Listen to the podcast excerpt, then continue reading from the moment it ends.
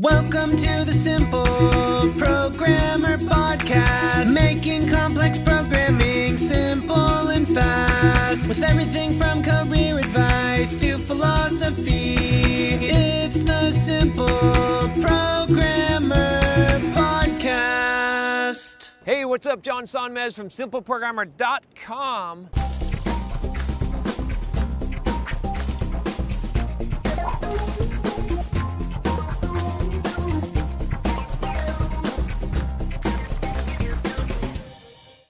So today I'm going to be talking about the transition from sysadmin to developer and to give some advice on this. So this question, I don't have a name, oh, it's from Amir.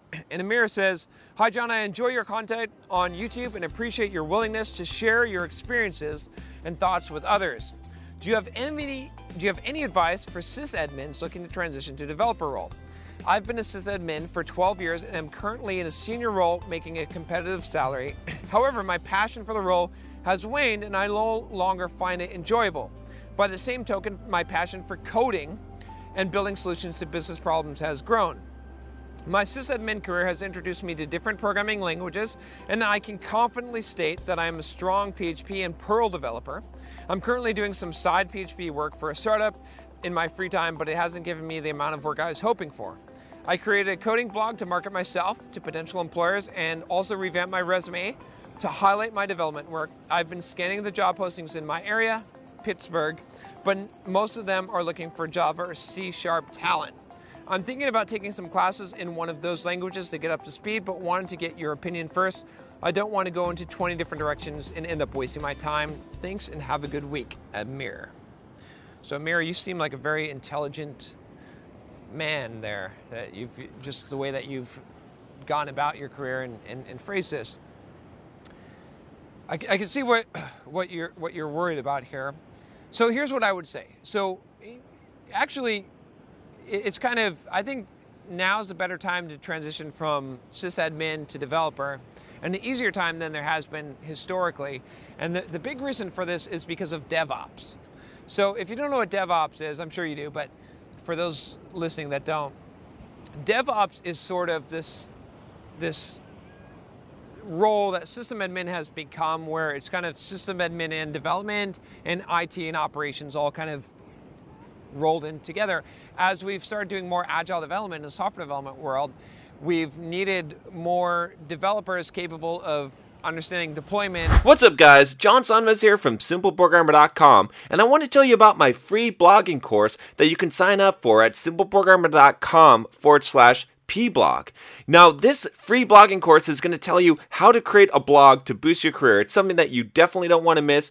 Thousands of developers have already gone through the course, the free course that you're going to get by email, and have learned how to create a blog to boost their career, to make more money, and even to grow their own side business. It's something that every single developer should do, especially if you're a web developer, you should have your own blog. I'm going to show you exactly how to do it, how to be successful, how to get traffic, everything that you need to know about creating a blog and even making money from it. Just go to simpleprogrammer.com forward slash pblog to sign up now. Once again, it's simpleprogrammer.com forward slash pblog. And how the IT infrastructure works, and we've needed more IT infrastructure people and system admins and stuff like that that understand development process and how the lifecycle works and deployment and all of these things and writing code to automate some of this stuff and to work with build service and all this.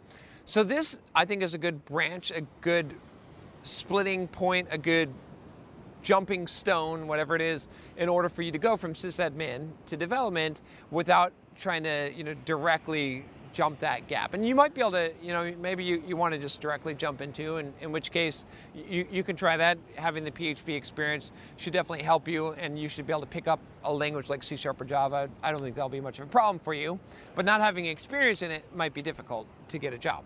So what I would say is that you want to look for DevOps jobs. Try looking for DevOps jobs that maybe are in C Sharp or Java environments if you want to learn those languages. And just you know, get into one of those roles where, and, even at your current job, you can start doing more DevOps type of stuff. I, I think sysadmin is, is kind of a dying breed anyway. Not that, you know, I love sysadmins, they're, they're awesome, but I think that more and more sysadmins are having to take up programming anyway and become DevOps really. In, in reality, I think that that role is, is disappearing just like manual testing is disappearing. And it's not disappearing, it's morphing into something else. So I would highly encourage you to look into DevOps, see if you can get a job in DevOps, see if you can transition to your current job to be more of DevOps, and in that DevOps role, sort of make sure that you get to do some more coding, right? automate the build system, write scripts for that. That's going to be skills that you're already used to, but also start working with the developers more and see if you can negotiate something when you get into the job. I think if you're in a DevOps position and you're writing a lot of code and you're a capable coder, it's going to be a lot easier to make that transition and say, hey, can I just work on the development team or can I have some development tasks? I'd also like to do some development. And that's, that's a lot easier of a transition. Now, I could be wrong, but this is what I suspect. I've never actually made this transition this way before if you're watching this video and you have some advice, if you've actually made this transition or if you're in DevOps or you, think this is a good idea or not, I would definitely like to hear your input here because I'm, I'm curious on this myself. Go ahead and leave a comment below. And if you like this video, if you haven't subscribed already, what are you waiting for? Go ahead and click the subscribe button and you'll get two to three videos a day. I do a lot of videos, it's true, but uh, I do it for you. So I'll talk to you next time. Take care.